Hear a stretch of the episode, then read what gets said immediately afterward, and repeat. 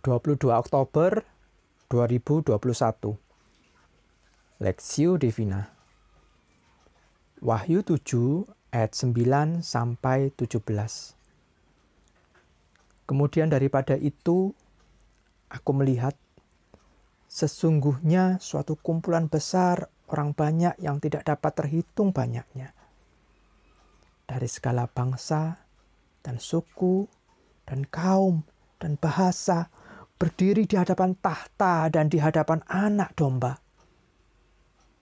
Memakai jubah putih dan memegang daun-daun palem di tangan mereka. Dan dengan suara nyaring mereka berseru, Keselamatan bagi Allah kami yang duduk di atas tahta dan bagi anak domba Dan semua malaikat berdiri mengelilingi tahta dan tua-tua dan keempat makhluk itu. Mereka tersungkur di hadapan tahta itu dan menyembah Allah sambil berkata, Amin.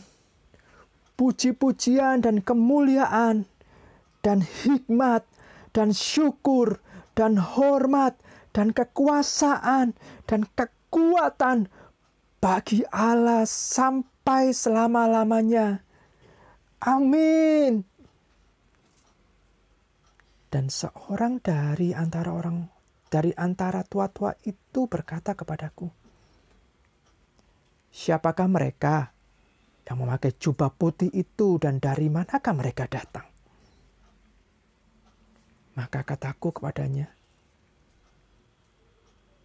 "Tuanku, Tuhan mengetahuinya. Lalu ia berkata kepadaku, "Mereka ini adalah orang-orang yang keluar dari kesusahan yang besar, dan mereka telah mencuci jubah mereka dan membuatnya putih di dalam darah Anak Domba. Karena itu, mereka berdiri di hadapan tahta Allah dan melayani Dia siang malam di bait sucinya." Dan ia yang duduk di atas tata itu membentangkan kemahnya di atas mereka. Mereka tidak akan menderita lapar dan dahaga lagi.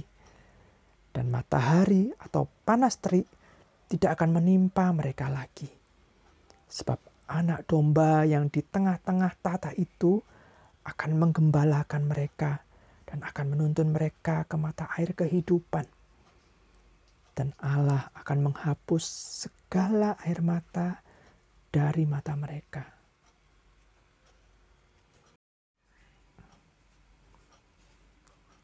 Tentang surga, suku bangsa menyembahnya. Perspektif. Lalu dengan suara yang kuat, mereka berseru, keselamatan kita datangnya dari Allah kita yang duduk di atas tahta dan dari anak domba itu. Wahyu 7 ayat 10 bahasa Indonesia sehari-hari.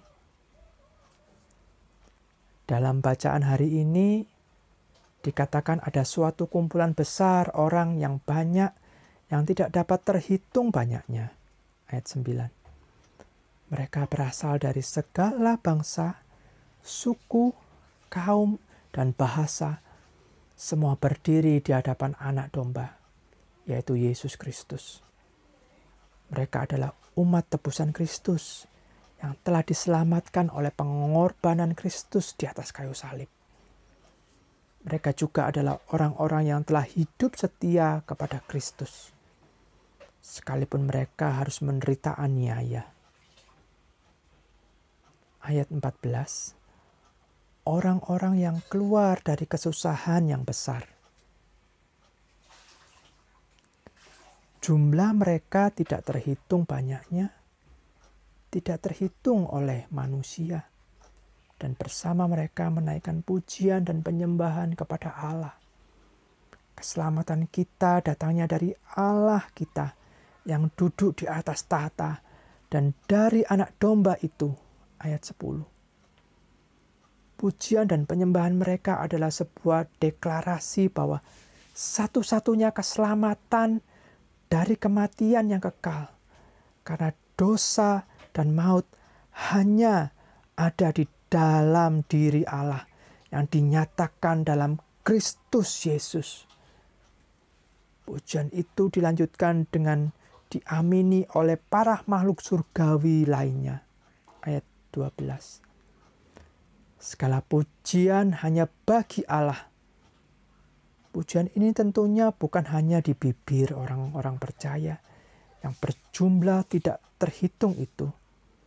Namun mereka sungguh menghidupi keselamatan dari Tuhan. Mereka rela menderita.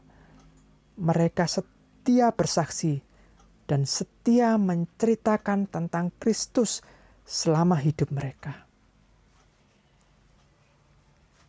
Kita pun sebagai orang-orang percaya di masa ini dipanggil Tuhan untuk terus mengumandangkan pujian ini melalui kesaksian hidup kita, melalui pengabaran Injil kepada orang-orang yang belum percaya, melalui kesediaan dan kesetiaan kita untuk hidup dalam kebenaran dan terang Injil.